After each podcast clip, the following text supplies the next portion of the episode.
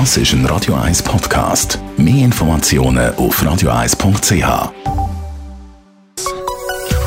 Konsumententipp auf Radio 1 präsentiert von comparis.ch, einem führenden Schweizer Internetvergleichsdienst. comparis.ch man möchte etwas Größeres kaufen, etwas Teures kaufen, größere Anschaffung oder man hat einen finanziellen Engpass. Da gibt es eine Möglichkeit von einem Privatkredit. Dominik Weber, zuständig für die Finanzthemen bei Comparis. Wie riskant ist so ein Privatkredit? Wer sich im Vorfeld gut informiert, sich nur an seriöse Anbieter wendet und seine Kreditrate pünktlich zurückzahlt, der geht sicher wenig Risiken ein. Privatkredite sind außerdem gesetzlich geregelt. Das Konsumkreditgesetz legt genau fest, unter welchen Bedingungen Kredite dürfen vergeben werden.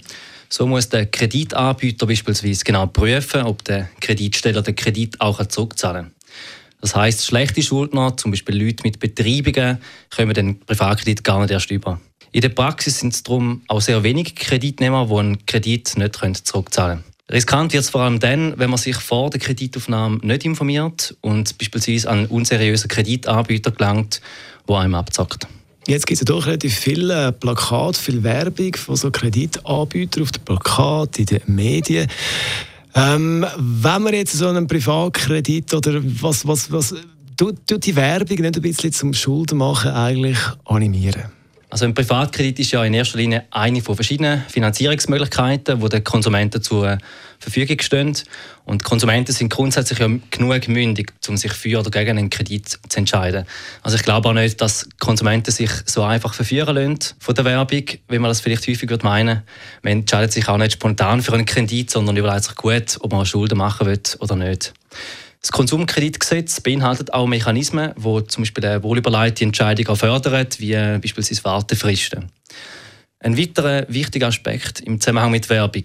Für Konsumkredit gibt es eine Werbekonvention, die genau festlegt, unter welchen Bedingungen Werbung für Kredit darf gemacht werden und wie die Werbung hm, darf aussehen. So ist es zum Beispiel nicht erlaubt, Kreditwerbung zu machen, wo gezielt junge Leute unter 25 anspricht oder auch Werbung, die den Eindruck erweckt, dass Kredit einfach und ohne Bonitätsprüfung gesprochen werden. Also vom Prinzip her ähnlich wie bei der Alkohol- oder Tabakwerbung, wo aus dem Präventionsgedanken heraus äh, strenge Auflagen erfüllen müssen. Warum nicht bei den Kollegen Geld auslehnen? Da kommt man ja vielleicht besser weg, muss keinen Zins zahlen. Also ja, wer die Möglichkeit hat, warum nicht? Es ist allerdings nicht jedermanns Sache, seine finanziellen Nöte von seinen Freunden auszubreiten. So Leute wenden sich vielleicht besser an einen Kreditanbieter, dort ist auch die Anonymität gewährleistet. Ein weiterer Punkt, den man unbedingt sollte beachten wenn man sich nicht an ein Kreditinstitut wendet, wer bei Freunden Geld ausleiht, der ist nicht durch das Konsumkreditgesetz abgesichert und sollte darum vor allem auch darauf achten, dass die Abmachungen schriftlich festgehalten werden. Das ist nicht nur im Sinne von dem, was das Geld vorstreckt, sondern auch von dem, was das Geld auslehnt. Weil das Risiko, dass äh, Freundschaften belastet werden, ist auch ohne Schriftlichkeit nicht zu unterschätzen. Der Dominik Weber ist das zuständig für die Finanzthemen bei comparis.ch. Radio 1 Das ist ein Radio 1 Podcast. Mehr Informationen auf radio1.ch.